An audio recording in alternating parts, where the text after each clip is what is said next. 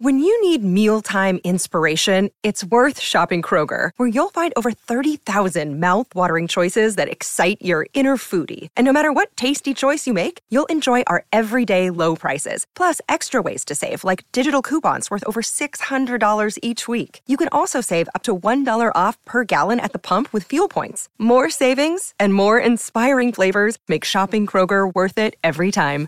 Kroger, fresh for everyone. Fuel restrictions apply. Another day is here, and you're ready for it. What to wear? Check. Breakfast, lunch, and dinner? Check. Planning for what's next and how to save for it? That's where Bank of America can help. For your financial to-dos, Bank of America has experts ready to help get you closer to your goals. Get started at one of our local financial centers or 24-7 in our mobile banking app. Find a location near you at bankofamerica.com slash talk to us. What would you like the power to do? Mobile banking requires downloading the app and is only available for select devices. Message and data rates may apply. Bank of America and a member FDIC.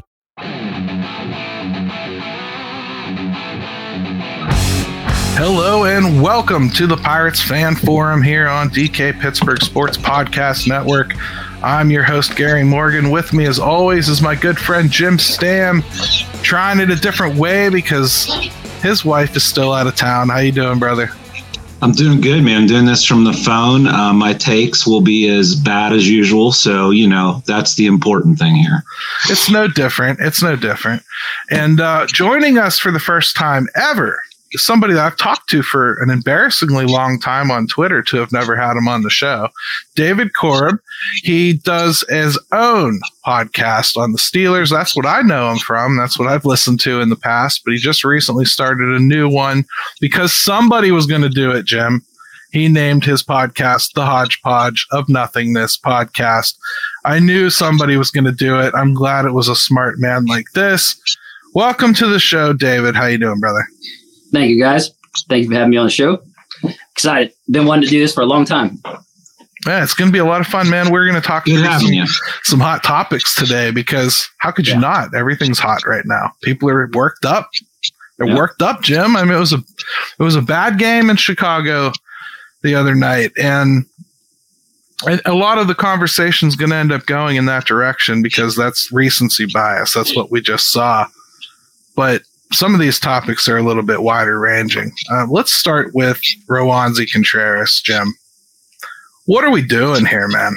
Like, I understood what they what the intent was. Okay, I think in a perfect world, what they want is Roansy Contreras to go into the bullpen, learn a little bit, get a little bit better, clean some things up, maybe bring some velocity back, have Osvaldo Bido start for him and then by the time things kind of catch up, you just go ahead and flip flop them whenever you feel right about it, and, and hopefully everything goes well with, with the world.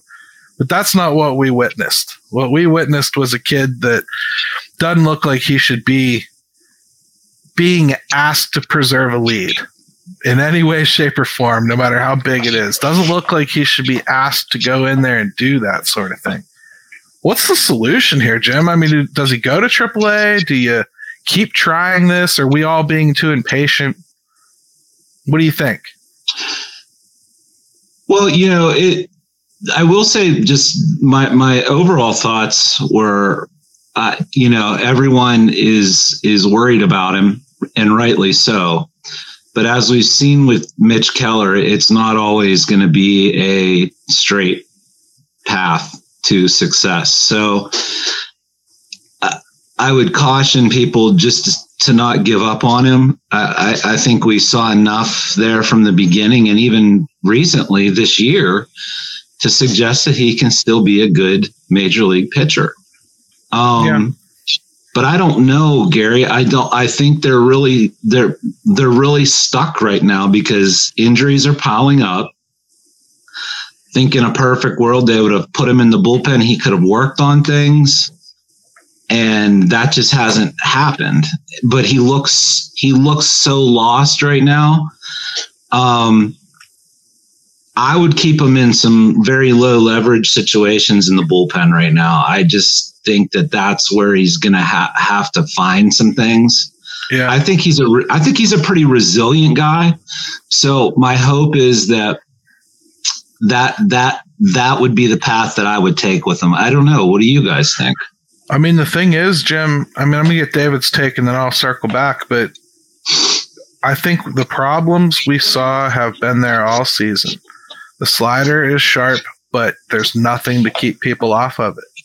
It's the same velocity as the fastball is. He's lost a couple ticks there. And the funny thing is, he hasn't lost them. They're there. He just doesn't use them. He's been coached out of using some of that velocity to try to find some control. And I'm not sure it's working. Maybe it is for Ortiz. I don't think it's working for Contreras. Maybe it has worked for Keller. I don't think it's working for Contreras. I think he's a pitcher that's always had this tool, and now you're telling him you can't use that tool. So, David, I mean, what do you think, man? What's the right way to go? Are they on the right track here? should we just be patient and shut up?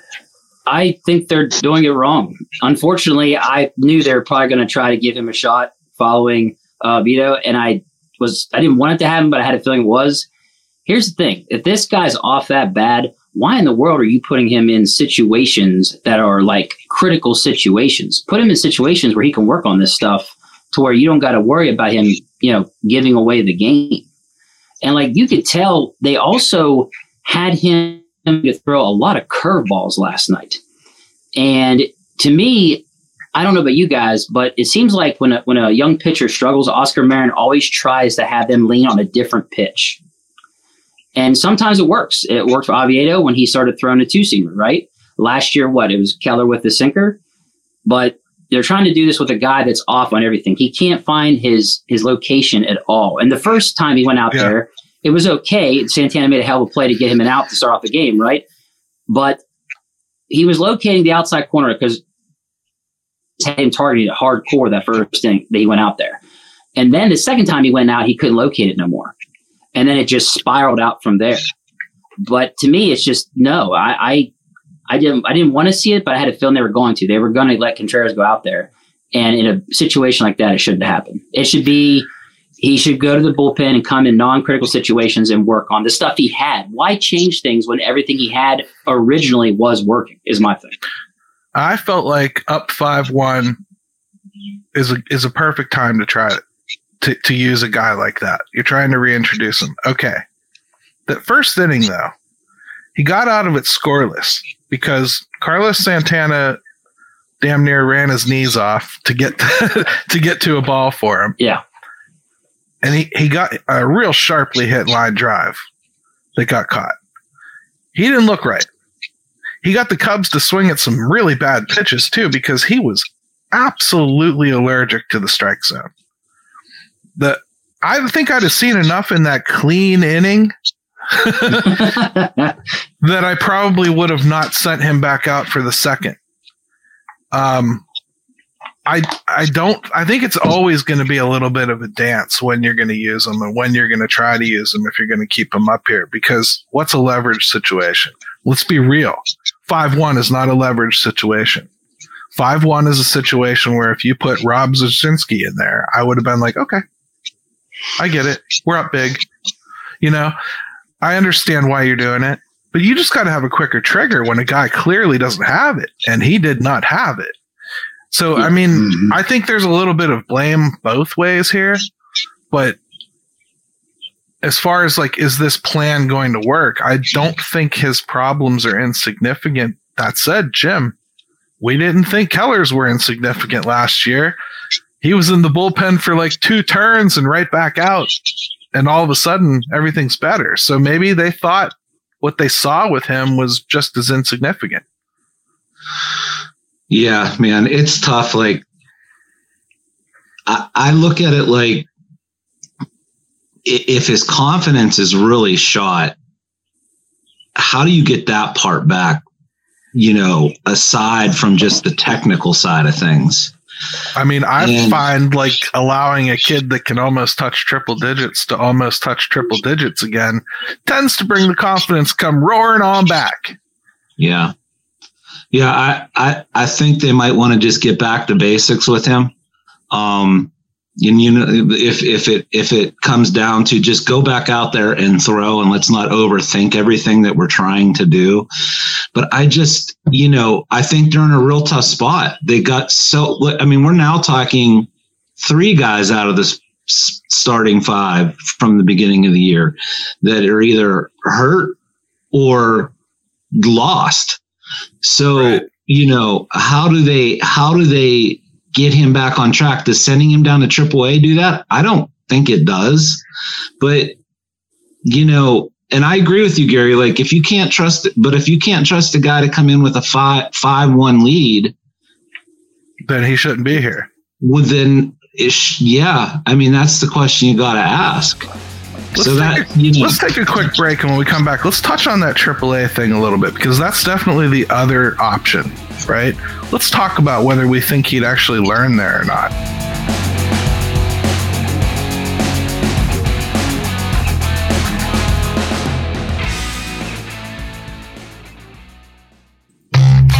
DK Pittsburgh Sports, we take pride in coverage that connects our city's fans to their favorite teams. Now, that connection's stronger than ever. Introducing our all new state of the art app. Find expert inside reporting and original podcasts. Check live box scores. Track the latest stats. Chat it up with our community of thousands of fans, all in one place. The new app from DK Pittsburgh Sports. Coverage that connects.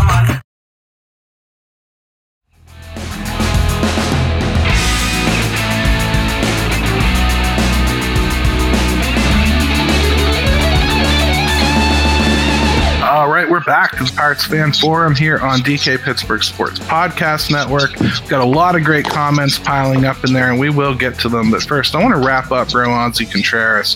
So I want to toss one more thing out there. The other option, if you're not going to try to just grip through and make things work in the bullpen and, and, and keep him up here, is to send him to AAA. And if we don't think that he's able to be used in a situation like he was last night, perhaps that's something we're going to have to consider. If you send him to AAA, though, what scares me, David, is the stuff plays. The stuff will get outs in AAA regardless right. of whether he's hitting his spots or not. There's a famous story somebody, I think Dejan just told it the other day about uh, Jameson Taillon when he was in the system under Neal Huntington. He was getting everybody out with curveballs over and over and over again they finally put a ban on curveballs. They were like, no more curveballs. you're throwing nothing but fastballs. That's how you're going to get all your outs. So that's why, you know, again, don't look at stats and judge a guy because you don't know what's going on. Jameson yeah. was straight up told no more curveballs because we want to see what you can do with that fastball. They may have to do something like that with Roansy. Well, the thing about it is at AAA level, just like we talk about how it's a different for the hitter coming up, it's the same thing for the pitcher when he's facing major league hitters compared to guys in AAA for a long, long time, right? Because they can't make that jump. So yeah, it may be just the curveball works and he plays with that and makes his stats look amazing. But when he gets up there and he's facing guys like Mike Trout, different story. Absolutely, Jim. What about I think AAA going to do any good? Well, you know, that's why I bring up that confidence thing. Like, I do think just letting a guy get his brains beat in can really, really affect things. So that would be the only reason I would consider it is just to get him feeling good about himself again. Um, but that would be my last resort. I don't know how he's handling it. Maybe he's handling it fine, but I can't imagine that it hasn't shook him some. I can't, I, you know, that's, that's human. That's just human nature, right? Mean, we're obviously not in the room, but you know, a lot of the guys that are, uh, they made it seem like he was more affected than they'd really seen him, you know? So it tells me that he's probably feeling it a bit. And, and I'll be honest, if he pitches like he did in that second inning in, in AAA, that stuff comments even crap because those pitches weren't even competitive. I mean, you or I could have stood there and took those balls. I mean, they weren't threatening the strike zone, Jim. And that that's that's the thing. I don't think his stuff has changed all that much. A couple things with Roansy. The velocity is down a bit, and that's purposeful. The the second thing is the slider and the fastball aren't in the same tunnel, almost the same speed, and they're almost used the same way. The curveball is not a good enough off speed pitch, and he can't land it often enough to threaten anybody in an off count. So you have to do something there. And that extra velocity is what has always gotten him by. when you take all that away, he's just not the same pitcher. I don't I don't really know if there's a solution besides teaching him another pitch. Well, he's relying on one right now. So, you know, yeah. I mean, basically, he's he's trying to live off of one pitch. Yeah, it's not a good um, situation. He's a super important kid. I mean, everybody that wants to flush him, calm down. I mean, just yeah, calm down. But there, there's definitely some work to do here. I don't know that this is going to be quick. I, I was thinking this was going to be a three or four week project. Now I'm thinking this could be more like a month or two at worst. You could see you could see this being a situation where the goal this year for him is just simply getting back on track. Like, however that has yeah. to happen, where um, you know you have to.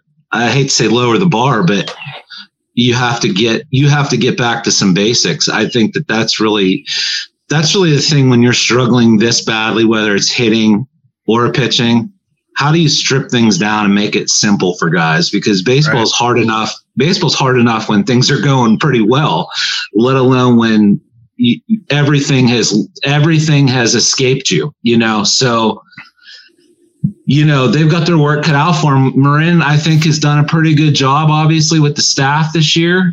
But now he's got Roansy, and he's got to get him right. He does. He does. Do you guys think we see about- a Phantom DL? Um, What's that, David? Do you guys think we see a Phantom or not DL, Phantom IL with him? An IL stint with him, maybe? I don't think so, or I think they would have already done it. And unless they're going to take it into the um, mental counts too now, which I guess it kind of does. Some people are, you know, saying that they're not fit mentally to play right now and, and kind of going on the IL. I guess you could do something like that. We've got another player we were going to bring up here. Nicholas McKee brought up. You guys think Holderman IL stint is a Phantom IL stint? Um, sounds like they gave it a name. They said it's a sprained wrist. So, um, I don't know. Something's been off with them. You don't go from yeah. killing the league to just not being able to hit anything overnight like that. So usually that is an indication that something's up. But yeah, for for for me with a guy like that at the juncture they're at right now with the health of the staff if he wasn't hurt he'd still be out there and he would still be you know guys go through little stretches right his stuff's right. too good so it, to me it's to, to me that's a totally legitimate thing well, he's been I'm going through a stretch, and that's what we were going to talk about tonight.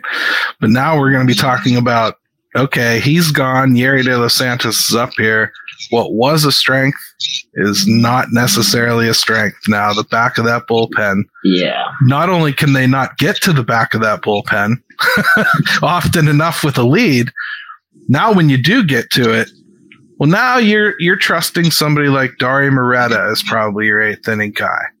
Because it certainly isn't going to be Ramirez after his last couple outings. You know, you got Hernandez, he's a rule five guy, but he he's looked more competent than 75% of what's gotten run out there this year. Um, you might have to consider him for high leverage seventh or eighth inning. I mean, what do you think of the landscape now that the bullpen can't carry a weakening starting rotation, Jim? Well, they're they're a Rich Hill uh, IL stint away from being in complete, complete disarray. Like I, yep. I mean, how, how would you even cover the amount of starts that you would need? Um, I think you're starting to see in the minors what what their plan is, like at least internally. They moved uh, Kyle Nicolas up to AAA, and uh, they moved uh, Solometo up to Double A. So you're seeing them start to move their talent north and I think there's a reason for that because they, they realize they've got to plug the dike too. The thing is, there there just aren't going to be enough starting pitchers on the market for this team to go and get two of them, two good ones anyway. Right. So it's it's not going to be easy to fix.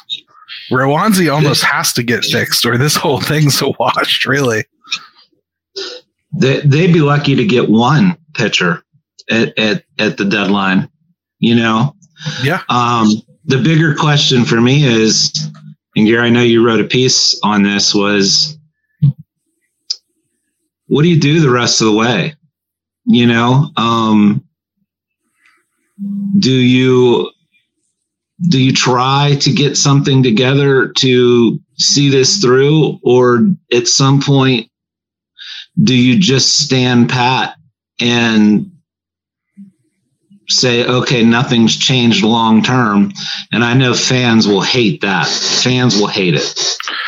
Fans will hate it, but I mean, David, it's been a long journey already with this rebuild. We knew we knew what we were in for. At least most of us that you know bothered to think beyond nutting stinks and all that jazz. Yeah, we we know what we were in for. We knew this was going to be a long process, and and you know, I think fairly, most of us didn't expect this year to be part of that. You know, right. great that great phoenix rising from the ashes. We thought this was going to be another year where you're kind of struggling, and maybe we'll get to 500 this year if everything goes great. I still think that's in play, but this starting pitching, it's taken such a hit. They have to do something now, even if they don't think they're in it. Like you got to get something in here just to, to kill innings. Right. And I don't know, like, they got Quinn Priester, but that's like a prize AAA prospect. I don't think they're to chance that with him until they really fully think he's ready. So to me, I I think you're going to see like a Caleb Smith get called up or something like that. That's who I could see. It's just like we talk about Jared Jones again, another prize prospect. I don't see them rushing him up unless it's like dire and they don't want to make a move and go get a guy. But I could see the, them being forced to go get a guy at the same time, like you said, to eat innings. The only argument I have for for Quinn Priester or Jared Jones or Kyle Nicolas for that matter right now, if you don't think they're 100% ready, which I don't. But right. if you think that just through sheer stuff, they could come up here and give you a couple starts, come December, you've got to put two or three of them on your 40 man anyway. So it's not like you'd be doing it two years early and then you're going to sit on them like Liover Peguero for, for, you know, the better part of two seasons.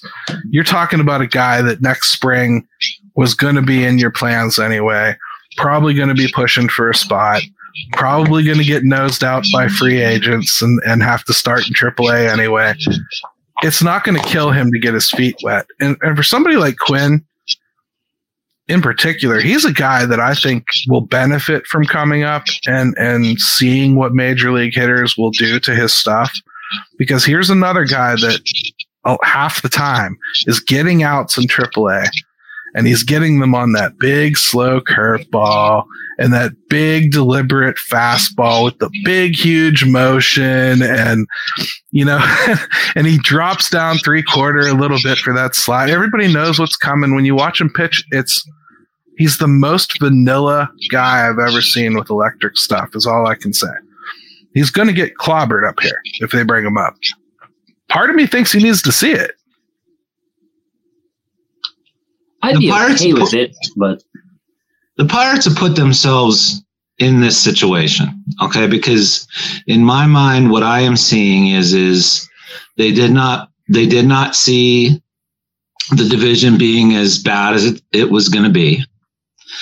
They were just going to be happy with some more wins this year. But now they are sitting in and around first place.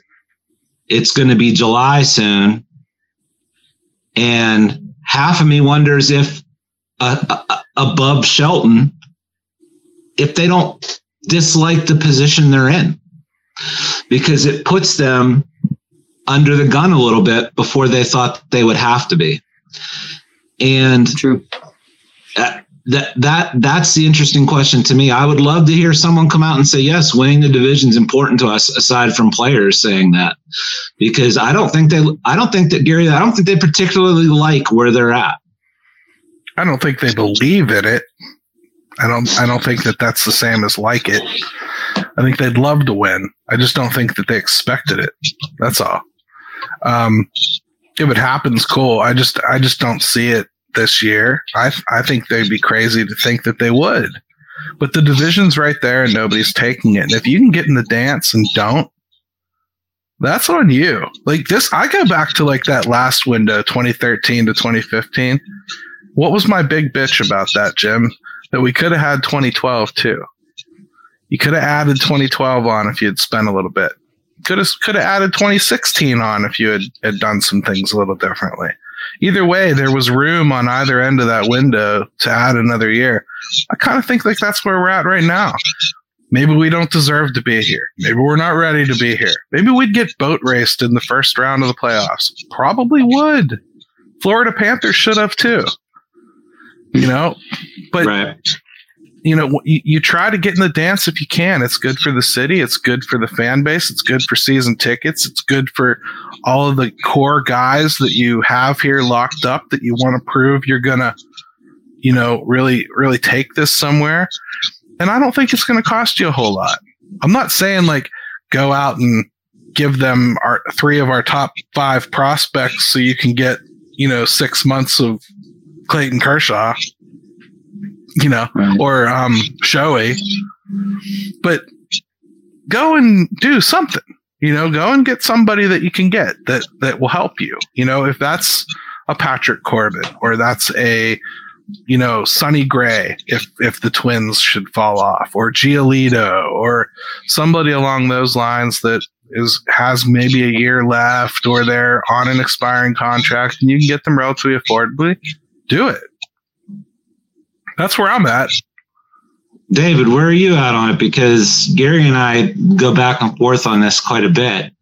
You know, for me, it's if they're not going to do something that's going to help this after this year, I'm not probably doing much other than somebody with a pulse. I want it to be able to be rolled over into this perceived window. Well, I think they I saw somewhere where attendance is up like is it 19% this season from last yep. year already? Yeah, it's up. So they have to be seeing that and be like, hmm, it's up 19%. Make a little move to maybe have a little bit of more faith instilled in, you know, the fan group. And maybe, you know, that might be the route they go. I just, I don't know, man. I feel like Ben Cherington has got the patience of like uh, Michael Myers from Halloween. like, you know what I'm saying? Like, I, I don't know. Like, I feel like there should be, you know, some urgency with this guy sometimes, and I don't see it with the moves he makes. So, I honestly, I, I honestly feel like he doesn't want to waste one day of the truly competitive window that's that's that's how the more i look at it the more i see it is that he does not want to waste one day of that. It's only going to be so long. And i don't think he thinks i don't think he lets that change his mindset.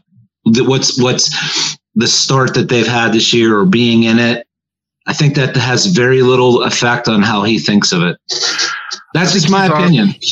well your opinion's wrong but uh, he he he cares about it. he cares about winning. I just think um, this year, when it happened and everything, I'm not sure there's necessarily much that could be done. Like you, you want to add offense. I mean, just I'm telling you, internally, they just straight up do not think it's wise to bring up Henry Davis right now. They really don't. And I don't see that changing. People keep acting like he and Endy are a package deal. They're not. Endy is definitely coming up first. And I, I, still believe Henry Davis has a chance to come up, but it's not going to be till like late July or August if he continues to hit like this. I just don't see them doing it. As far as the starting pitching goes, they're absorbing three TJs. I think we've talked about that multiple times now it's not like they weren't prepared. It's not like they didn't have better options to come up. They just don't have them now. They're hurt. And the trade market yeah. in Major League Baseball doesn't open until July. It just doesn't. You you'll see stray trades here and there in June, but they're for crap. Or they're cash trades, or they're um, hey, here's this comp pick. You know, can I have this? You know, it's not like um, you're not talking like the big trades that that that people actually get to fortify their lineup. We talked last week. The Royals are there. The Tigers maybe could be there as far as somebody can get somebody from. The A's are out there as far as a bad team right now. Nationals are, I suppose, but they're just building their team and very young and aren't going to want to move off most of what they have. It's going to be really hard for a minute here until teams are a little bit more well positioned. I'm just not sure what he could do. I, people keep saying like he doesn't care. How do you know? What would you do? What could you do? There's nothing else in the system to call up but Endy. That's it. No, but that's why I'm that that to your point. Like that's what, kind of what I'm saying is though that like they aren't going to change what they're going to do with um, Henry Davis. They aren't going to change what they're going to do with Quinn P- Quinn Priester or Jared Jones. I just think that they'll stay the course on what they are doing long term rather than sacrifice anything in the short term. I'm not saying I'm I, I agree with it. It's just what I see that I don't think they're going to do that. I totally agree with you, Gary, on the fact that what can they do outside the organization right now? Probably not much. It's June, whatever. What June?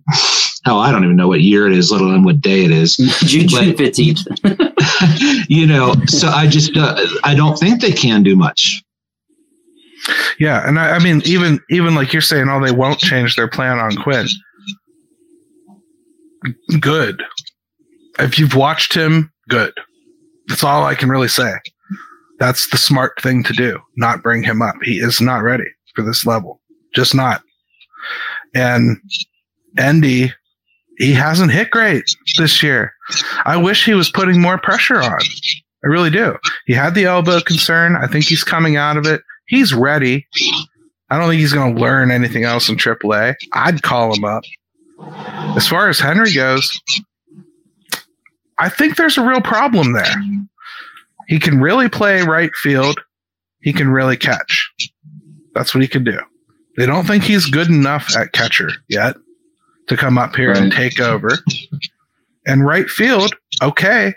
But where's Jack playing? Where's Joe playing? you know what I mean? And you can say they're better or he's better than Jack if you want to, I guess. There's we'll get into the Jack hate probably in the third segment.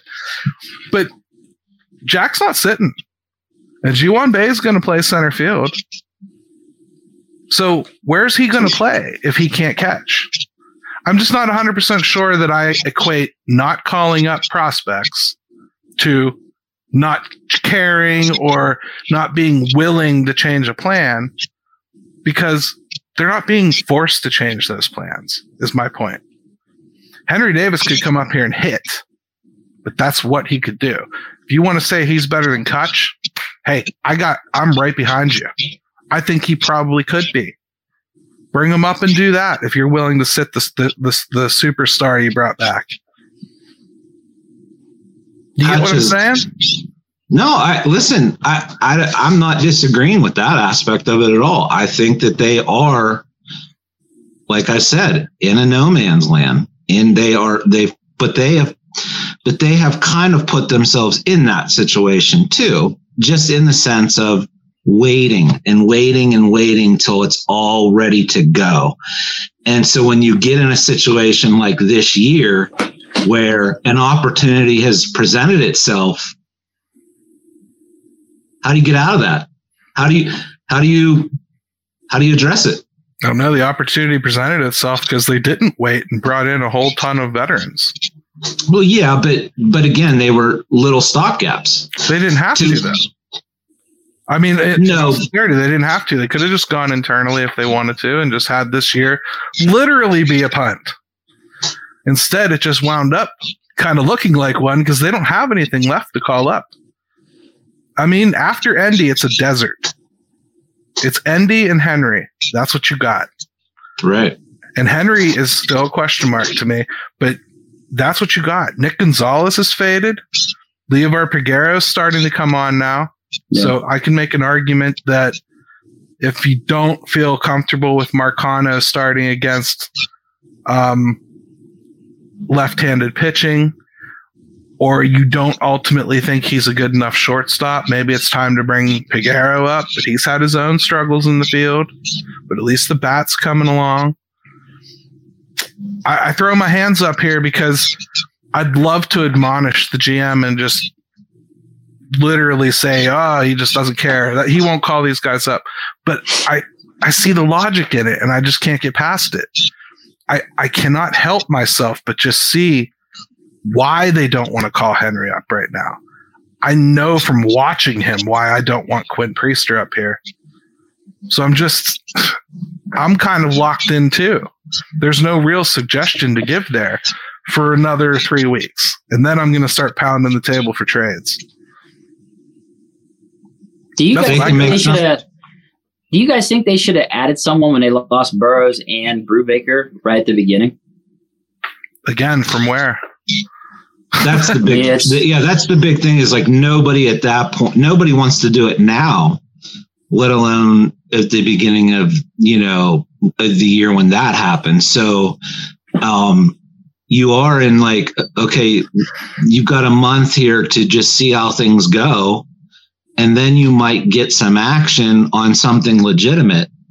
But again, like if it's not going to help down the road, at the same time it can help now, then I probably say don't do it. And I and I and I hate saying that because but but but I see them only trying to do this one way. And that is when it's all ready. I mean, there's another side to this too you know, we talk about not wanting to lose prospects. I got into a whole argument with, not argument, but conversation with uh, James Littleton today on Twitter, talking about this a little bit. Um, you don't want to lose prospects. I understand that. And you don't want to lose them for Reynolds even more. But reality dictates the 40 man is going to be a very real crunch this year in December. So you're going to lose some guys anyway you're going to have to lose some guys. You're going to have to pick and choose some things.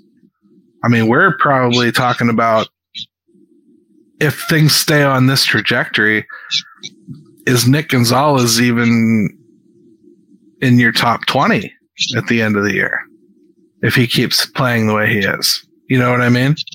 So, do you protect him like you're supposed to? I don't know. Because you might have to protect Carmen Mlodzinski you, you're going to have to protect Kyle Nicolas. You're going to have to protect Quinn. There's an awful lot of guys. Maybe it is time to start trading some of this surplus. You know, stop stop considering that everybody's gonna gonna make it at some point because they're not. You know, uh, if Shelton's never gonna embrace Canaan Smith-Njigba, move on from him because clearly the GM likes him better than the coach. I'm just saying there's there's some there's some some things there that I think they could move that have some value, like Gorski, Matt Fraizer, guys like that to maybe have some potential. We're never going to get to them. Let's let's use them. And if that has to be a rental this year, I don't give a crap if it's like just to sneak into the playoffs. I think they need a pitcher just to survive the season. I'm not even talking about winning. So like go do it is my point. I don't think every prospect is the same thing. And I don't think every deal for a pitcher with a year left on the downside is Archer. You know? Yeah, and and you brought up Gonzalez and that will give that will give people brain aneurysms when you mention that. And also, too, it's like, how much does Cherington stick by him? Right? Because you wonder if there's some loyalty there. Um, I'm sure yeah. there is. But like, you know, because, because they're married now. Um, and you don't want to I doubt I, I would doubt that he would be willing to to say I made the mistake there. It is his first draft pick, but If he's not going to move, he's not going to move, right? And and you're already here. You're you're saying you'd have to move Ji-hwan Bae out of the way, Rodolfo Castro, Tucupita Marcano, Liover Peguero, Oneil Cruz, in order to find a place for him to play. And I'm sorry, a 40% K rate isn't going to get that done. So, right. If somebody else can take that and go, hey, he was a number one pick, I'll give you a pitcher that you control for two or three years. I'm doing that. That's all I'm saying. And I'm not picking on him in particular, but that's the kind of deal you're going to have to make if you want real help. That's all. It's going to have to be somebody that you care about. Well, he's also he also loved Marcano too. So I mean, that's another guy that he insisted insisted that that that guy be included and went back to get him. So um they're either going to die right largely, you know. He he looks like he looks like a, a, a major leaguer at least as a, as a bench guy. So I agree. I like Marcano. I yeah. do. I think he's just a yeah. solid little ball player. Um, now, whether that means he should be starting routinely, I don't know. But he hasn't embarrassed himself either. It's true, man. Hey, let's take another quick break. And when we come back, and David, for you, since you're probably not familiar, we just sit here looking like dopes for a couple seconds. But we're going to just sit here we're just going to sit okay. here quietly for a second. When we come back, we're going to start talking about what I think is the biggest hot button right now about the Pirates on social media.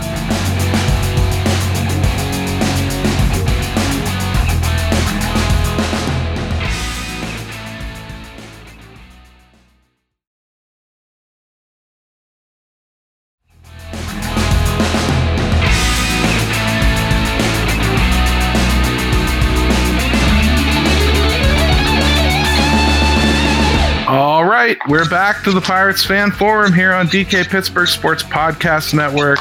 Make sure you smash that subscribe button, give us a follow, rate us on Apple Podcasts. Every time you do stuff like that, it helps. We really appreciate the help.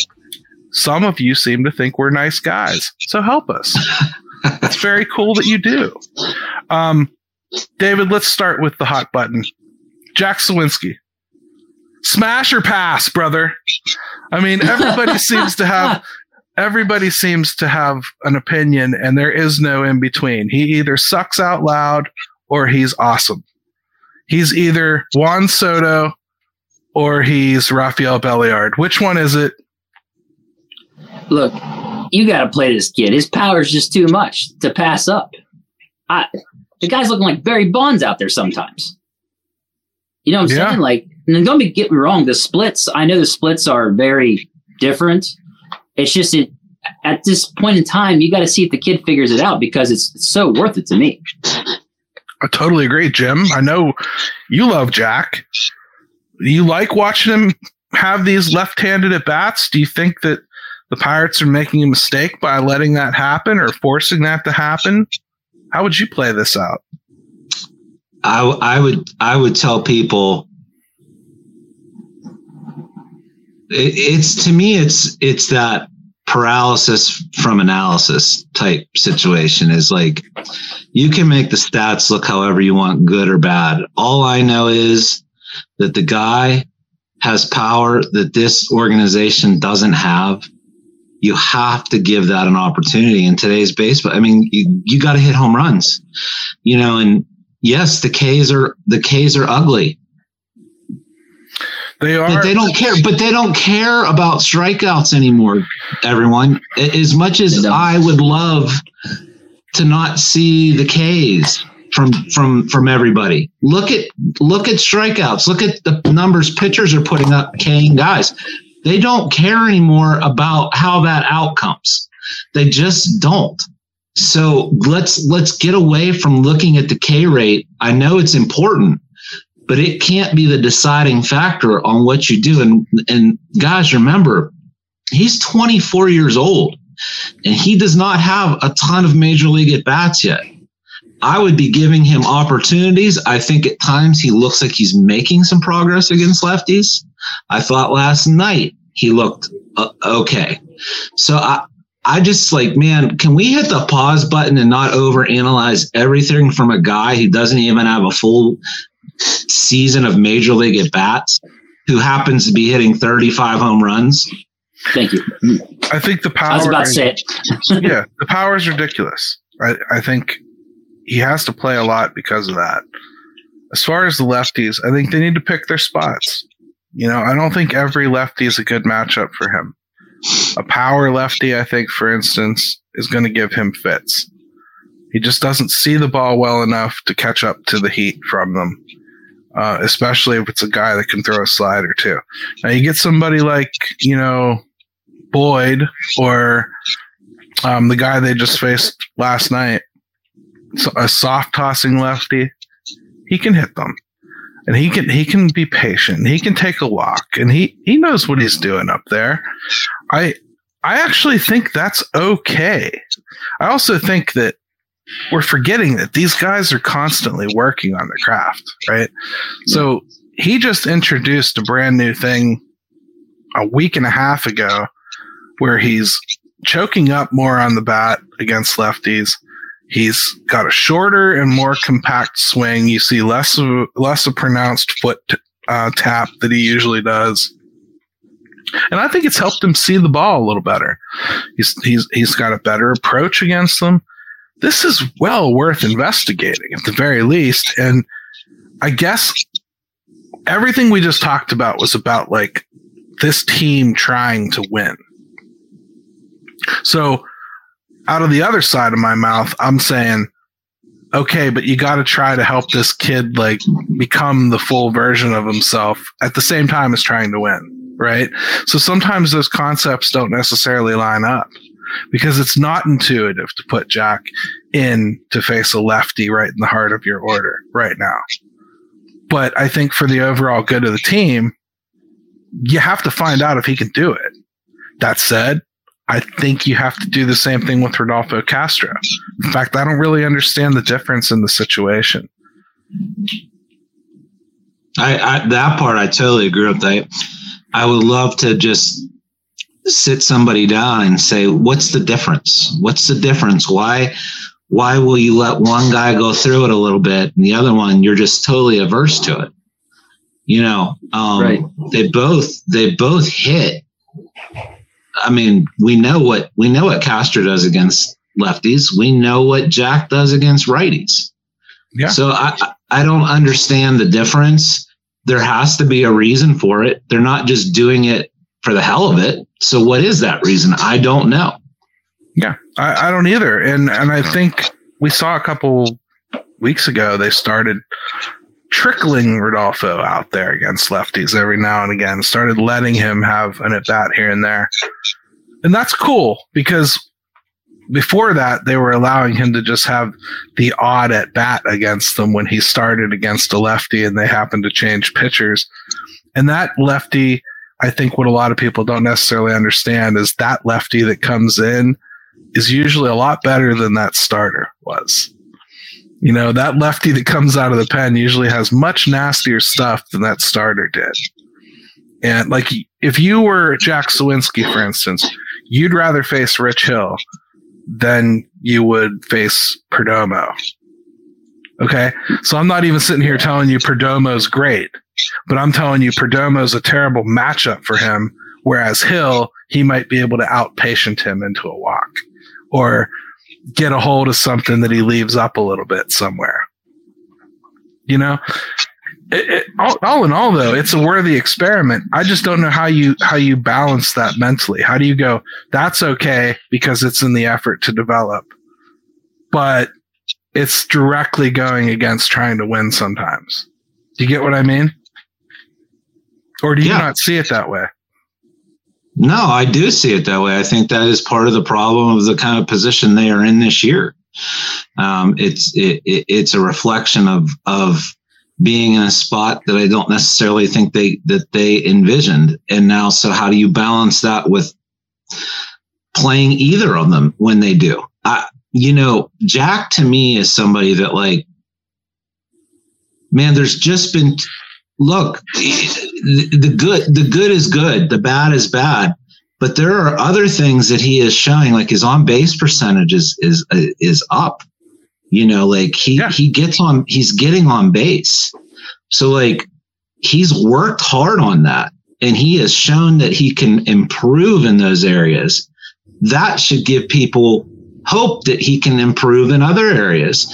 It's the guys that can't adjust anywhere across their game that you really have to worry about. He has shown that he can have little bits of growth. And that is something that like that's why guys bottom out and they don't advance and then they they don't even get to this point is you look for guys that can make adjustments. I'm not sure what else they want Jack to be at this point at this stage of the game. if they're, if they're looking for a finished product, well, look around, look around baseball. There's not a lot of guys like that. Okay, he's he's not he's not some of these other guys that are these these complete players. But come on, he's shown enough that you gotta you gotta let it you gotta let it play out. It's his second year. You're right, and and I think a lot of fans, especially when you're when you're starting to look at this building thing, you start to see them compare players to guys in other markets. You know, right. Um, oh, that, and that's what I was going with. Yeah, look at how look at how Randy Arozarena is so awesome out in the outfield. His arm's a cannon, and he he hits everything. And why can't we have somebody like that? Um, I mean, maybe you do. They're just not they're not as developed. They didn't come along as quick. Somebody actually put on Twitter the other day, would you rather have Michael Harris the second or Jack Suwinski? You know, on your team. I, I mean, I don't know. I mean, Michael Harris is a pretty good player. I think Jack Suwinski is a really good player. I actually think in the power department, he's going to embarrass Michael Harris over the over his career, probably. As far as on base percentage, I bet Michael Harris embarrasses him and he's probably he's a better fielder for sure. So I mean, there's a lot of like uh, of of comparisons that go around. But why is Michael Harris so good in his first or second year, and Jack is taking some time? It's just a different player, man, a different skill set, and not every player maxes out at All Star. You are not going to see the Pirates with nine All Stars. It's just not going to happen. And it's not because they're. It's not even because they're cheap. The Padres tried to do that. They don't have that. The Mets tried to do that. They don't have that. It doesn't happen in this game. Period. It's I frustrating agree. to watch. And here, here's what what's up he's a kid, and I just I hate seeing him treated the way he is, man. Like, well, I just think he, I just think people have scrutinized the hell out of him because of these swings. I saw last night where he's actually hitting well on the road this year, which yeah. even more makes people's brains explode because last year it was the exact opposite. So, you know, I think we just got to. This is guys. This is the growing pains with younger guys. Yeah. You know, we talk about the Roansy situation. We talked about Keller. You see what's going on with Jack Suwinski. I mean, they're, they're just baseball is baseball's hard. It's hard. Well, let's go from growing pains to out and out decay because Carlos Santana is literally leaving body parts on the field. For whatever reason, Jim, and I can't make sense of it, this veteran has decided whatever he's got left in the tank, he's given to the Pittsburgh Pirates. You can very much so tell he's not planning on playing anymore. He's he's going out. He's all hustle on the base paths. He's running into walls. He's diving all over the place. He's he's taking foul balls off his knee and staying in a game that's meaningless, down like six or something. This is not what we're accustomed to here when we bring in guys at the end of their rope.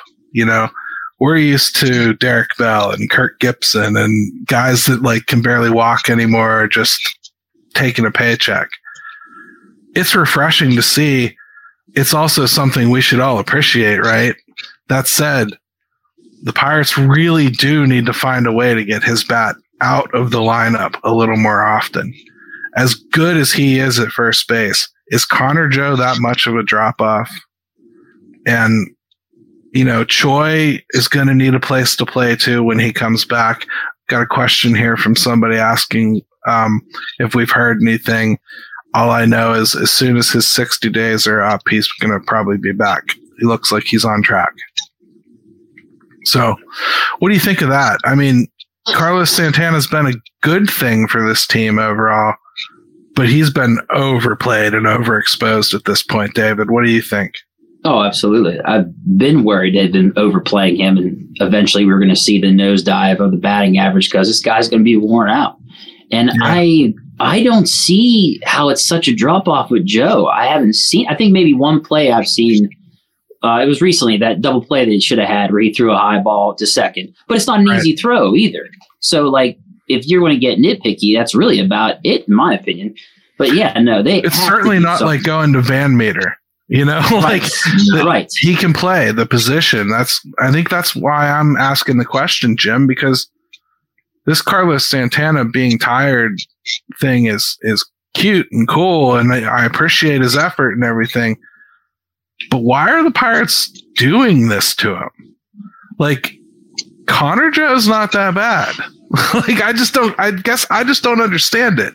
And we're looking to find ways to get other guys' bats in the lineup. Like you want to see Canaan Smith-Njigba, I'd assume, when you called him up there for like three days.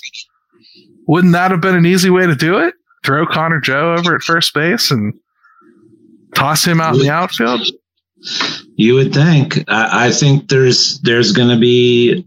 I worry about Santana as good as Kutch has been. I worry about even him. You know, yeah. like I mean, what is he? Is Kutch is Kutch going to be the same Kutch that we're seeing now in August when he's got 500 plate appearances? I mean, I I don't. Oh, I heard on Twitter that being a DH doesn't take any energy at all, Jim. So oh, just, oh, come, no, I wanted to make sure on. you knew about it. Maybe maybe it just missed you. Okay, you're not always on Twitter anymore.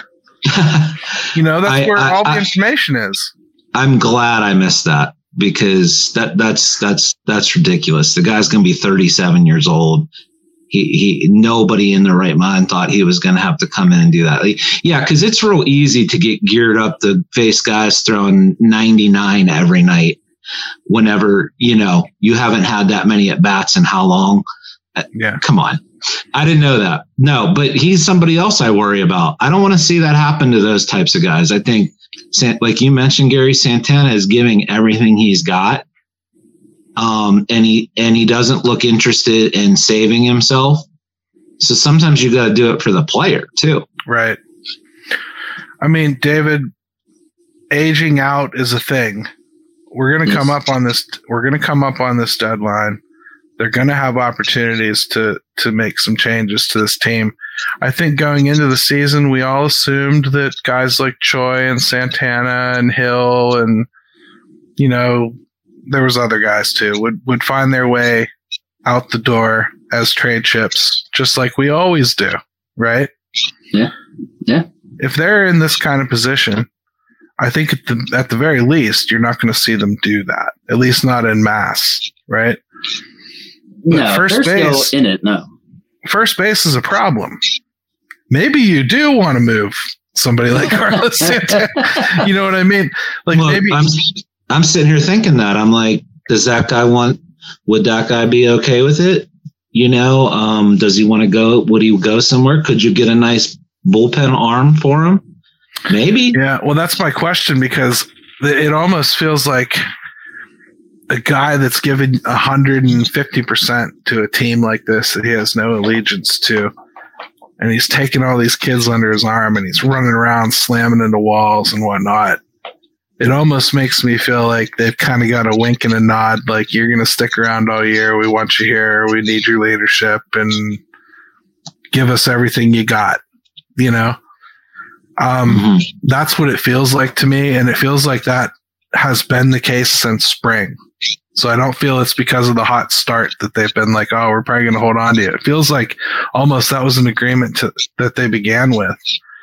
And Choi, maybe ends up being the odd man out. Although I think they can really use his bat on the bench, a professional hitter like to to to to call on from the left side, somebody that can actually face lefties if they switch out with the bullpen arm, you'd be all right. I don't know, man. A big part of me wants to believe they'll crip through and get their pitching healthy and right and and find some diamonds in the rough and, and do something at the trade deadline and then Cruz comes back and everything's okay. But the original question of this show was is this just a bunch of questions or is this over? And I think we're we're we're going to find out here in this nine game stretch, right? And it, ha- it certainly hasn't started very well. I think they're in a real real precarious spot. I can't imagine that they could survive m- much more on the injury front before it just finally takes its toll. Um, Feels know, that way. Yeah, and um, that's a shame because you know, it was a small kind of runway for them to land on anyway. And then you get the injuries. They don't have the depth. They don't have the guys ready to come up. But it will be interesting. Like, let's just say there, it's still the trade deadline. You're a week or two out from the trade deadline, and you are still in the same exact spot, which could happen. Yeah. Everybody's going to watch what they're doing and expect something. Will they do it? Will they do anything? I think we could still be, even though it might feel like it's not law, it's not going to last. It could still be there in a month from now in the same exact spot, record wise. I'm saying, if only because the rest of the division stinks. Yeah. And I know people are frightened because the Reds are crawling up everybody's butt, but the Reds are kids. I mean, they're kids. I I don't believe it. Okay, I just don't. They have some good players. They can pitch a little bit. They haven't really gone through the attrition of injury this year yet. You got to give this some time before you start getting too excited that they're going to come up and just take the league by storm. They they have yet to get punched in the mouth yet, and it will happen. That's all. I'm really, I'm really curious. Maybe I'll run a poll on it, Gary, for our next show. Is kind of listing like assuming you think the cards are cooked, who wins this division out of the other four? Yeah, I mean, it's someone will decision to say right now, isn't it? Yeah, but someone's yeah. got. I mean, and, and all of them are deeply flawed. I agree. I wonder if we could get the Cardinals to trade us Montgomery. I'd take him in a heartbeat, man. So, hey, David, it was great having you on the show, brother. We really had a oh. good time with you. Yeah, no, I really appreciate it. This was awesome. And uh, David, thank you for your service, sir. Yes, Force, absolutely. Super, oh, thank you guys. Appreciate you, it. Thank you. And uh, my dad's a veteran as well, so just you know, always a special spot for us here. And uh, I hope you have your free DK subscription. You deserve it. So anyway. Anyways, why don't you uh, give yourself a quick plug? Where can people find you? Where can people find what you have to say? Oh, sure. Uh, on Twitter, you guys can find me at m underscore corb. Uh, I do the Pirates pro- uh, podcast. It's called Hodgepodge of Nothingness Podcast. And then I'm on the Steelers Sanctuary podcast with David Barrow from SteelersSanctuary.com. Sounds good. I've definitely listened to the Steeler one a lot more than the Pirate one. That one just started, what, a month ago or something? Like 40 like? days ago. Yeah, yeah. So yeah. I have only listened to that one a couple times so far, but it's been pretty good. And uh, we always want to push other podcasts on here that are trying to speak with some kind of rationality about the hey, pirates. hey, there's there's always room for good ones. We just don't like the bad ones, and you're you're not in that category. So I'm more yes. paranoid about the Jaggies, to be honest. well, the Jaggy winners just continue to prove themselves over and over just, again. Just trying to trying to avoid winning that competition. I'll be happy. That's so hey everybody, we're gonna wrap it up this week, but um, you know, from the Pirates fan forum, all I can really say, keep your chin up. It they probably weren't supposed to be where they are.